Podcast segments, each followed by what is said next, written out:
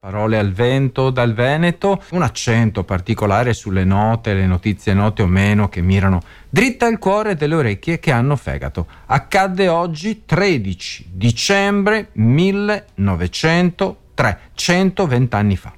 Il gelato, il gelato, eh, con queste temperature magari non viene voglia, però dai, eh, un gelato è, è, sempre buonissimo. Il gelato ha parlato fin dalle sue lontane origini una sola lingua, l'italiano, e fu proprio un italiano a cambiare per sempre il modo di gustarlo. Noi non ci si riflette, ma eh, tutto ciò che abbiamo davanti ha a che fare con qualcuno che ha inventato, magari non dal nulla, partendo da esperimenti precedenti, comunque ha inventato tutto ciò che ci circonda.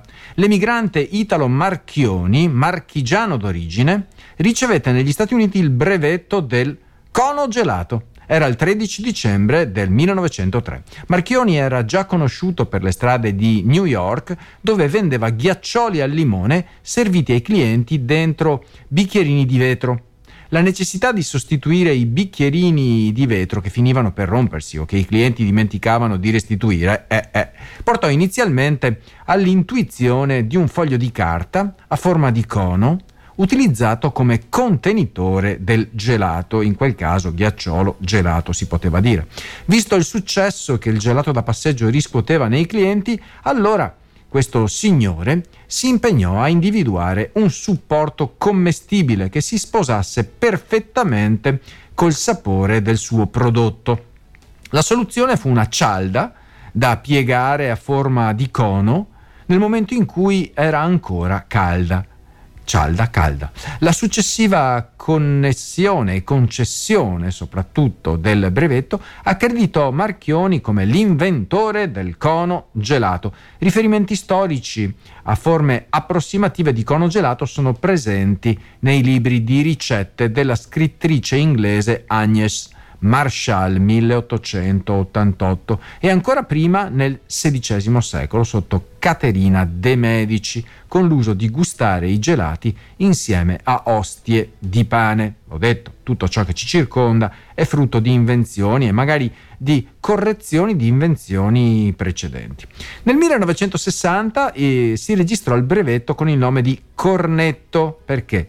Perché assieme alla cialda si, mescolò, si mescolò appunto anche olio, zucchero e cioccolato e il cornetto divenne una variante di successo del gelato grazie alla multinazionale anglo-olandese Unilever e al suo marchio famosissimo in Italia. Eh, oggi sulla stampa, sui quotidiani nazionali, c'erano diversi articoli che parlavano in maniera entusiasta dell'ultima COP28. Eh, io invece oggi do spazio a Carlo Petrini, eh, inventore di eh, slow food in Italia che ha, insomma, ha dato un parere non proprio esaltante sui lavori della COP28.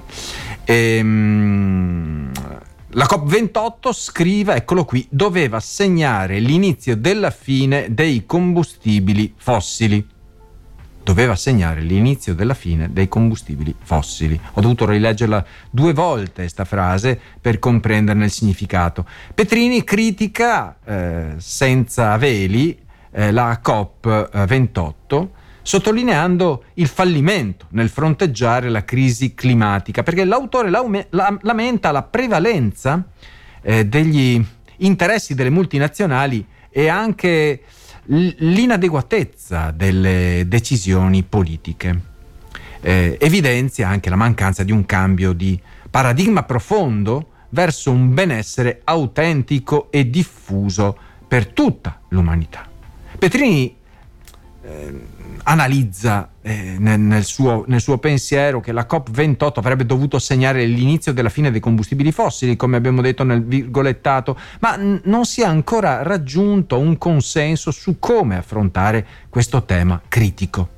Si discute, certo, la terminologia tecnica utilizzata nei dibattiti sulla riduzione o l'eliminazione dei combustibili fossili, viene menzionato il fondo perdite e danni, anche questo, criticando la dotazione limitata rispetto alle enormi perdite previste a causa della crisi climatica già in atto. Quindi l'autore piemontese sottolinea che la discrepanza tra i contributi dei paesi al fondo e i loro legami commerciali con l'industria fossile sono evidenti.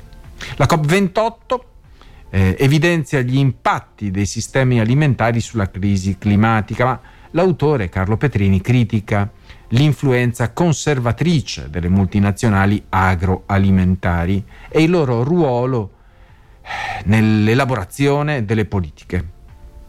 Si esprime anche sulla, sul, sulla sua delusione per la mancanza di ambizione nella dichiarazione di Dubai su cibo e clima e nel piano d'azione della FAO per eliminare la fame nel mondo. Insomma, un sacco di strada c'è da fare, vedremo se ne avremo il tempo. Eh sì, gli adulti che odiano i giovani. Eh, ma i giovani non fanno così, i giovani non fanno colà, e i giovani quando ero io, eccetera. Tutti discorsi che non valgono niente, non valgono niente.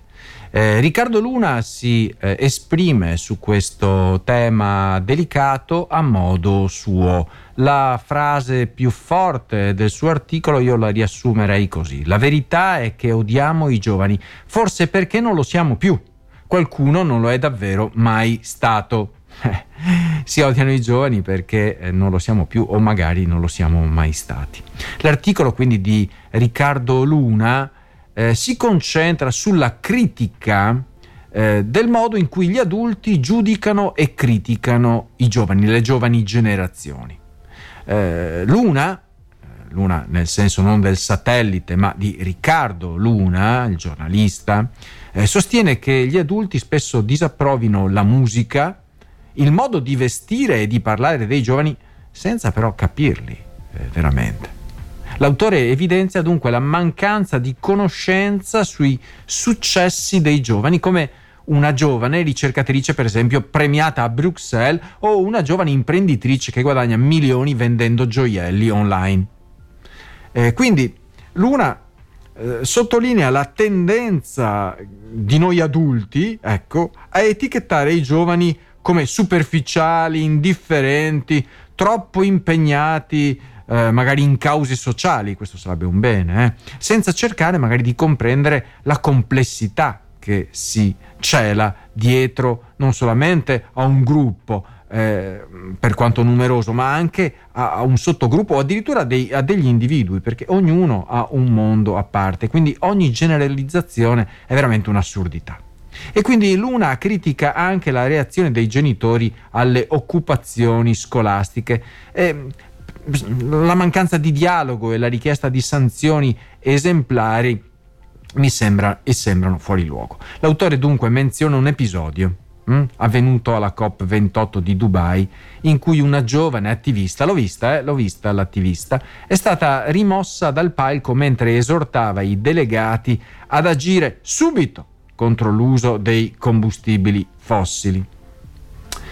Luna critica l'applauso superficialmente positivo rivolto alla giovane attivista o a coloro che l'hanno portata fuori a braccia e sottolinea l'ipocrisia degli adulti che continuano a bruciare combustibili fossili e applaudire, applaudire e bruciare combustibili fossili.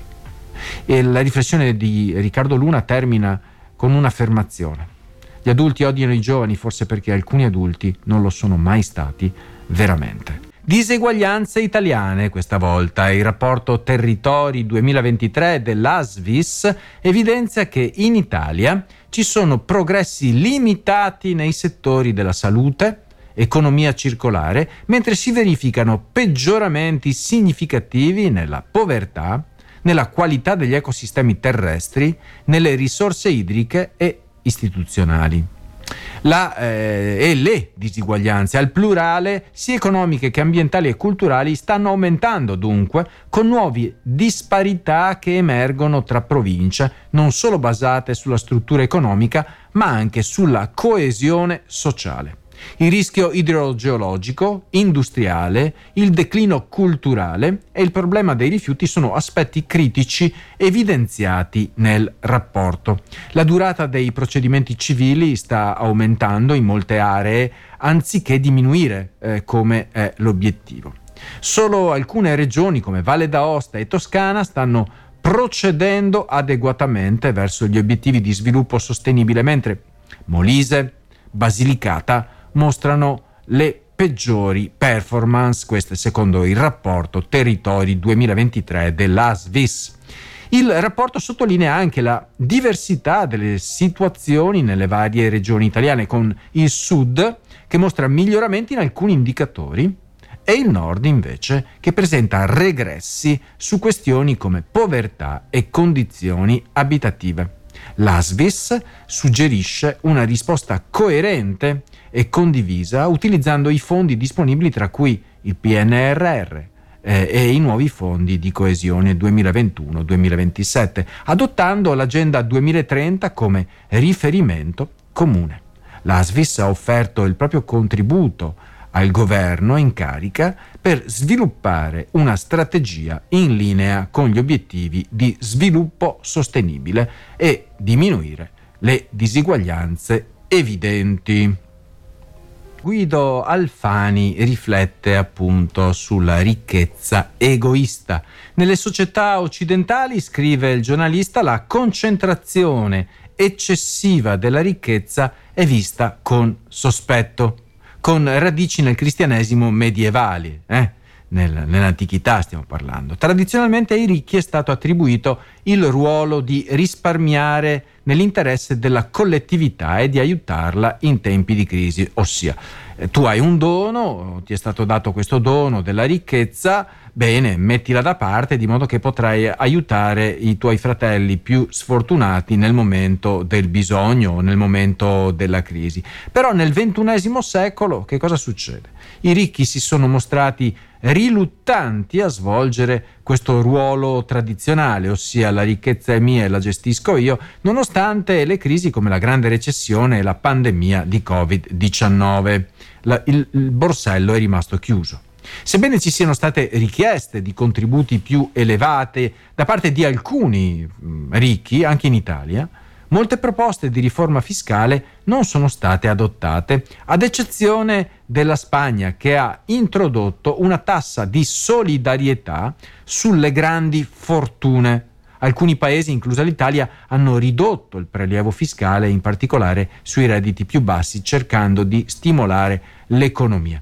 L'autore dunque, Guido Alfani, sottolinea che durante le crisi ridurre le tasse ai poveri non ha lo stesso impatto sociale di aumentare temporaneamente il contributo richiesto ai ricchi. Quindi conviene aumentare un pochettino ai ricchi che diminuire di pochissimo ai poveri. La riduzione della pressione fiscale può essere un obiettivo condivisibile, ci mancherebbe, ma la storia insegna che quando i ricchi non assolvono al loro ruolo di aiutare la comunità in tempi di crisi, la società può ribellarsi contro di loro. Molte rivoluzioni sono avvenute proprio per questo. La frase storica attribuita a una regnante francese, il popolo protesta per il pane e lei risponde ma che mangino brioche, eh? visto se non hanno pane che mangino brioche. Quindi Guido Alfani avverte la semplificazione dei sistemi fiscali che spesso accompagna la riduzione delle aliquote massime dell'imposta sul reddito potrebbe far sì che il costo della crisi ricada in misura limitata sui più abbienti. Questo potrebbe portare a un aumento del debito pubblico con conseguenze sulla ripartizione del peso finanziario delle crisi. L'autore conclude che i ricchi dovrebbero considerare attentamente il loro ruolo sociale per evitare anche anche per convenienza personale, per evitare potenziali conseguenze negative nella storia. Perché c'è bisogno di immigrati? Ma questa è una domanda fuori luogo, perché non c'è bisogno di immigrati che vengono a portarci via il lavoro e poi fanno casini e poi eh, eccetera eccetera. Raffaella De Santis riflette al contrario. Eh, assieme alla studiosa britannica Gaia Vince, nel libro Il secolo nomade, sostiene che l'immigrazione può essere una risorsa e dunque smentisce l'idea che gli immigrati siano solo un problema fastidioso. Vince, o Vines, eh, forse, afferma che i cambiamenti climatici porteranno sempre più persone a migrare da regioni non più abitabili e invece di considerarlo un problema, questo, bisognerebbe pianificare politiche adeguate per sfruttare positivamente questa migrazione. La studiosa sostiene che le migrazioni dovrebbero essere parte di una pianificazione generale, quindi governate, che include sistemi energetici, alimentari, abitativi, quindi investire in infrastrutture per i nuovi arrivati e garantire l'accesso alle cure e all'educazione, secondo lei sono aspetti prioritari. Vines o Vince, questa signora che ha scritto Il secolo nomade, sottolinea che la migrazione non è un'invasione, ma una diaspora graduale che può essere sostenuta. Inoltre, argomenta che i migranti sono essenziali per la crescita del PIL e l'idea che rubino posti di lavoro è errata. Mm. Eh, l'economia non è a somma zero e gli immigrati contribuiscono positivamente e anche sinergeticamente. Si invita dunque a un cambiamento di mentalità e a considerare l'inclusione come un investimento per il futuro. Vanno criticate le politiche europee nei confronti degli immigrati sostenendo che l'Unione Europea dovrebbe elaborare un piano di ridistribuzione razionale anziché pagare paesi terzi per violare i diritti umani dei migranti, soprattutto al di fuori dell'Europa. Anzi, anche in Europa si consideri la Turchia, ad esempio. Eh, quindi l'autrice condanna la retorica basata sulla paura degli immigrati sottolineando invece che serve a mascherare i fallimenti politici e a creare un capro espiatorio molto facile. Suggerisce che imparare dall'esempio positivo del Canada che sta pianificando di incrementare eh, la propria economia attraverso l'arrivo appunto di migranti.